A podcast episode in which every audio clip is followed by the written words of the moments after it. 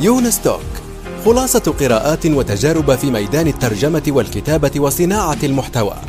تأتيكم أسبوعيا في قالب مميز وشيق يقدمها الكاتب والمترجم يونس بن عمارة. الآن وفي الأسواق وعبر شبكات التواصل. رواية إفيانا باسكال للكاتب يونس بن عمارة.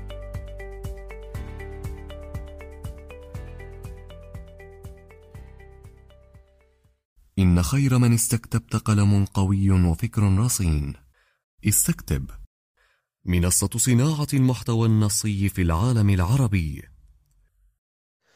السلام عليكم ورحمة الله وبركاته. مساء الخير صباح الخير أينما كنتم حسب توقيت المنطقة أو يعني المنطقة الجغرافية التي تعيشون فيها وتتابعون هذا البرنامج يونستوك المختص ب الترجمة وصناعة المحتوى الإدارة والعلوم.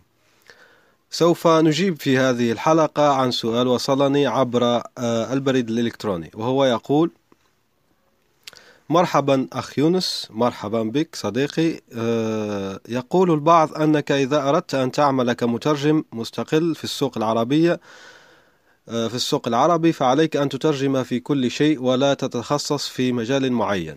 فهل تتفق مع هذا الرأي؟ وإذا كان الجواب لا فكيف يمكن للمترجم اختيار تخصصه؟ وماذا تنصح للتعمق فيه في اللغتين؟ تحياتي لك. تحياتي لك أيضا. آه هذا السؤال الثاني.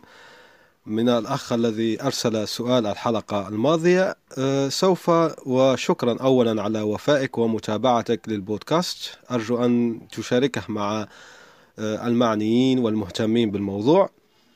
أه قبل أن نجيب يعني عن السؤال هذا أشير إلى أن في أحد المقالات التي ترجمتها و يعني ليس ترجمتها بالضبط يعني المقالات التي كتبتها آه، تحكي عن موضوع آه، سماه الدكتور آه، المترجم شيخ المترجمين كما يسمى في مصر محمد عناني أنه مرحلة المرمطة.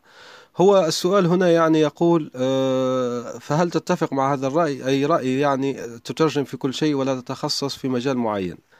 هي مرحلة في الحقيقة يعني لا أفضل أن أجاوب عنه يعني بنعم أو لا. الجواب لو لو يكون نعم أو لا في هذه الحالة يكون خاطئ. يعني هي المرحلة هي آه، ترجمة في كل شيء يعني هي مرحلة آه، يشير المترجمون المحترفون إلى ضرورة وجودها. لدى أي مترجم يعني يريد أن يتفرغ ويمضي آه، قدما ويعني يصبح مترجم محترف وله سمعته المميزة في السوق العربية. يعني يقولون أنها مرحلة. وسوف نضرب عن المثال من الذي يقول بالضبط. يعني من الذي يقول؟ سوف نأتي بشهادة آه، من الجيل آه، السابق وهو جيل محمد عناني الذي تجاوز عمره السبعون أطال الله في عمره. ونأتي بشهادة أيضا من الجيل الجديد الممثلة في المترجم المميز هشام فهمي الذي ترجم سلسلة صراع العروش والهوبيت وبعض من روائع مثل فرانكشتاين بعض من روائع الروايات الغربية.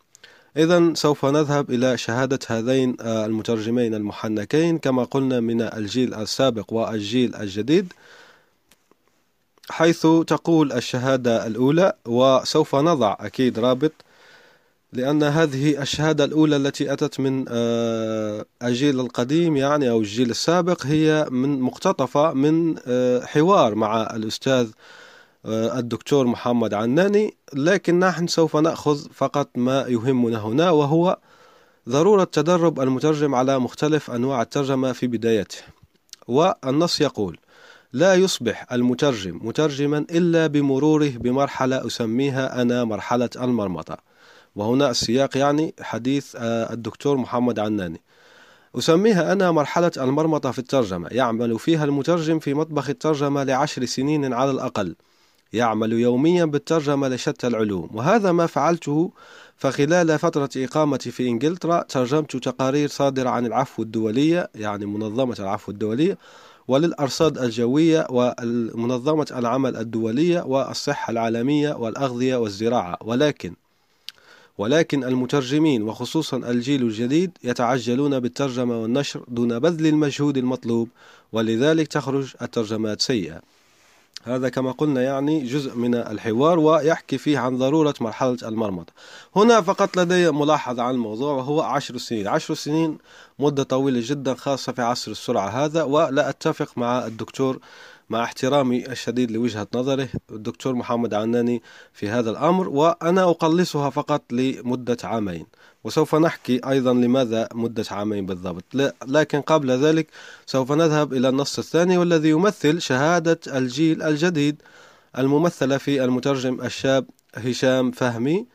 آه، بالضبط صفحة سبعة أو ثمانية من آه، سبعة, سبعة وثمانية من آه، كتاب المترجم الجزء الثاني المترجم الجزء الثاني الذي صدر عن دار أكتب وهو يقول عن نفسي أمارس الترجمة منذ أربعة عشر, أربعة عشر عاما كاملة وقد ترجمت في مجالات عديدة قبل أن أقرر احتراف الترجمة الأدبية ومرت علي ترجمات قانونية وطبية ورياضية وتاريخية وفلسفية وعلمية ومارست أيضا ترجمة الأفلام والمسلسلات وفي مرحلة ما قضيت عاما أو أكثر في ترجمة وصفات الطهي والتطريز وموضوعات المرأة والطفل. وخلال كل هذا كنت أحاول بالتدريج ومع سنين الخبرة والتعلم أن أوصل النص العربي الناتج للقارئ بأسلس طريقة ممكنة لكن هذا لا يعني أني أركز على استخدام الكلمات السهلة جدا فقط.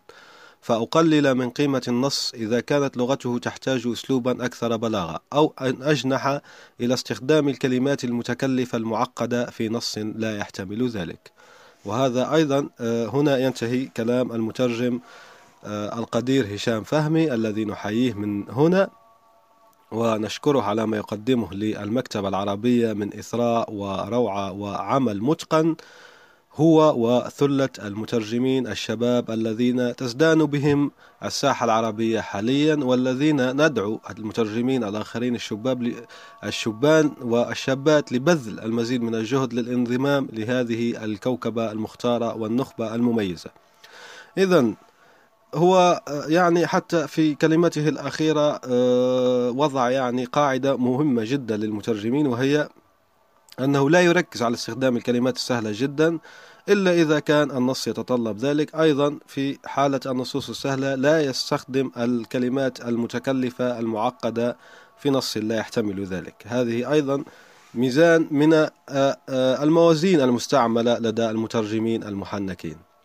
كما قلنا هنا نرجع إلى كلمتنا السابقة حول كلمة عامين. لماذا عامين؟ لأن كما قلنا هي ليست بالضبط بالضبط يعني بدقة حسابية رياضية دقيقة عامين يعني. لا لكن حسب خبرتي الشخصية يعني وحسب ما تكلمت فيه مع المترجمين الآخرين والذي أعرفهم عنهم هو أن عامين فترة كافية خاصة مثلا لو عملنا يعني ستة أشهر للتدرب الأولي. ستة أشهر يعني بعد التخرج خاصة لو كنت يعني طالب أدب آه، إنجليزي أو أدب إسباني أو أدب فرنسي أو آه، أدب أجنبي على كل حال.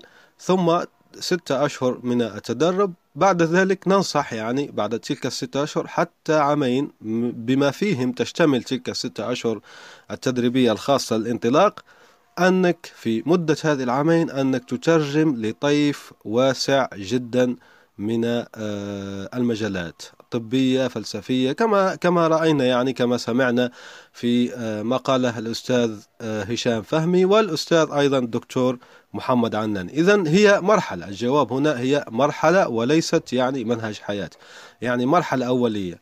ثانيا هناك أيضا نقطة مهمة جدا وهي أن الترجمة عموما يعني لما تقول لي مترجم متخصص هي في الحقيقة كلمة مضللة ليش؟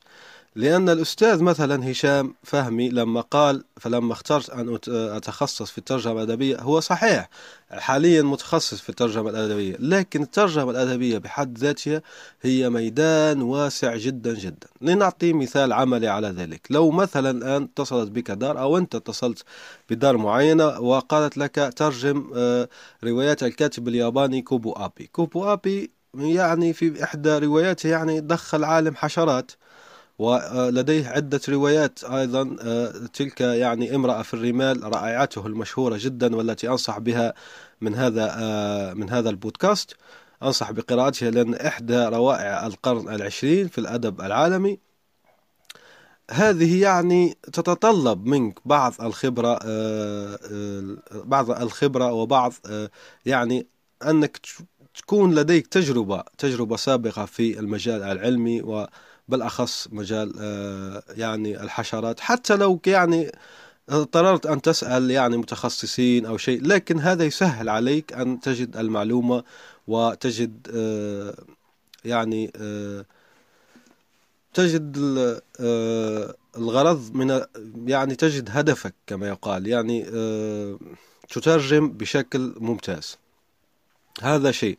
شيء ثاني كما قلنا كوبوابي لديه أيضا آه، روايات أخرى غير مترجمة وهي في ميدان الخيال العلمي وأيضا هي تتضم الكثير جدا من المصطلحات التقنية والمصطلحات الخاصة بالحاسوب والمصطلحات الخاصة كما نجدها في الخيال العلمي. إذا كما قلنا أن كلمة المترجم المتخصص هي في الحقيقة كلمة مضللة لأن حتى في مجال التخصص مجال التخصص الخاص بالمترجمين ينفتح على طيف واسع جدا من القطاعات والمجالات. لذلك آه، نرجع إلى كلمتنا الأولى وهي ضرورة مرحلة الانفتاح الطوعي كما نقول الاختياري على الترجمات من مختلف. لأنك ما دمت أنت حتى لو تخصصت في مرحلة لاحقة يعني مثلا لنقل الإدارة أو الاقتصاد أو الأدب كما يقال ستضطر ستضطر في نهاية المطاف إلى الاعتماد على مخزونك من المعارف وعلى شبكتك من المعارف يعني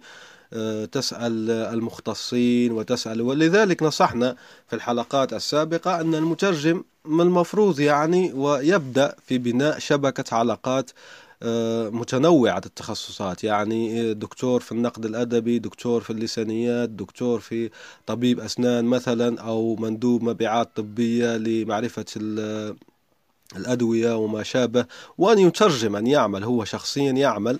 وأفضل طريقة لذلك أنا أنصح بها يعني من بين الطرق الكثيرة أنصح بأنك آه، تصادق طلبة الدكتوراه وتساعدهم إما مجانا أو بمبلغ يعني آه، رمزي أن تساعدهم في إعداد بحوثهم وترجمة يعني آخر البحوث.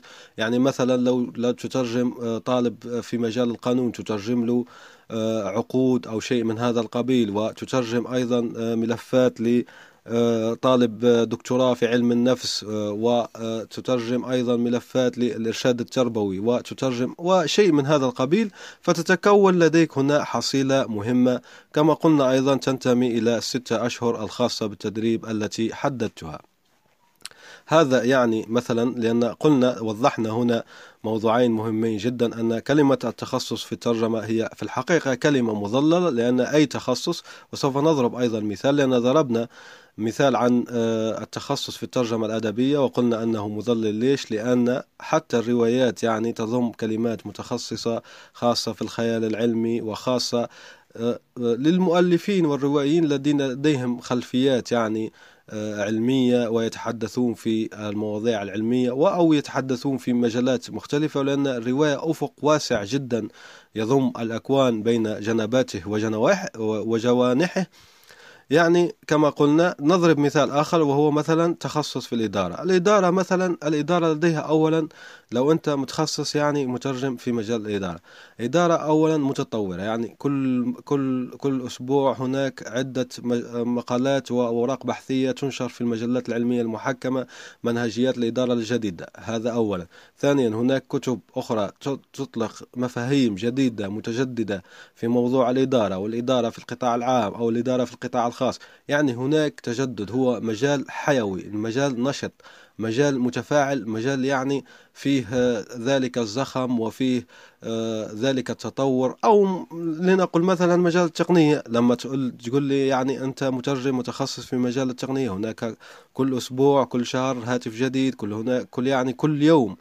بالعكس يعني كل يوم هناك تقنية جديدة متطورة هناك يعني آه، ابتكارات جديدة اختراعات جديدة وهكذا ذلك. يعني حتى لو أنت متخصص في مجال التقنية فأنت مضطر لمواكبة آه، آه، يعني مواكبة العصر. أيضا أن كل مجال معين هو يضم يعني بين جوانحه الكثير جدا ويتقاطع ويعبر الكثير جدا من القطاعات. لنقل مثلا الرعاية الصحية. الرعاية الصحية في الآونة الأخيرة قطاع الرعاية الصحية.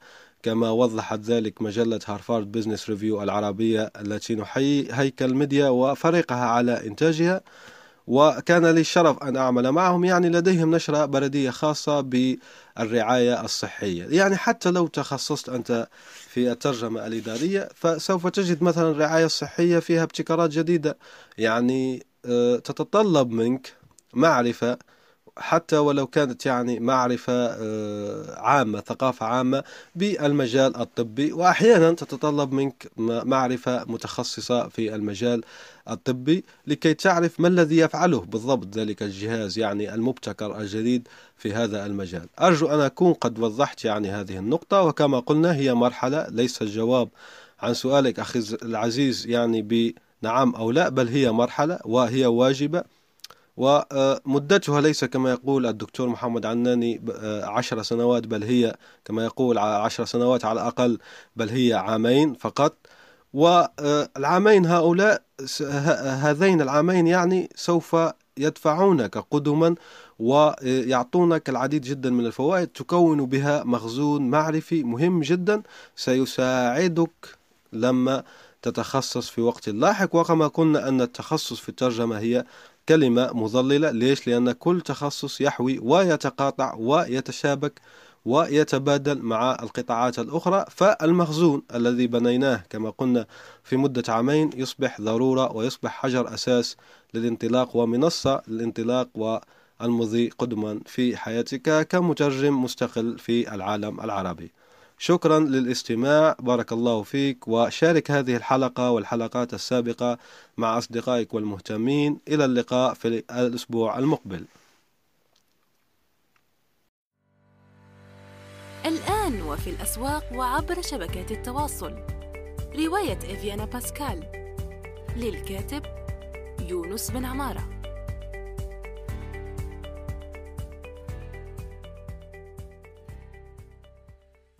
إن خير من استكتبت قلم قوي وفكر رصين. استكتب. منصة صناعة المحتوى النصي في العالم العربي. نأمل أن يكون موضوع هذه الحلقة قد نال استحسانكم. انتظرونا في الأسبوع القادم ولا تنسوا مشاركة الحلقات والاشتراك بالبودكاست. علما أنه بإمكانكم مراسلتنا باقتراحاتكم للتحدث عن أي موضوع يتعلق بالكتابة والترجمة وصناعة المحتوى.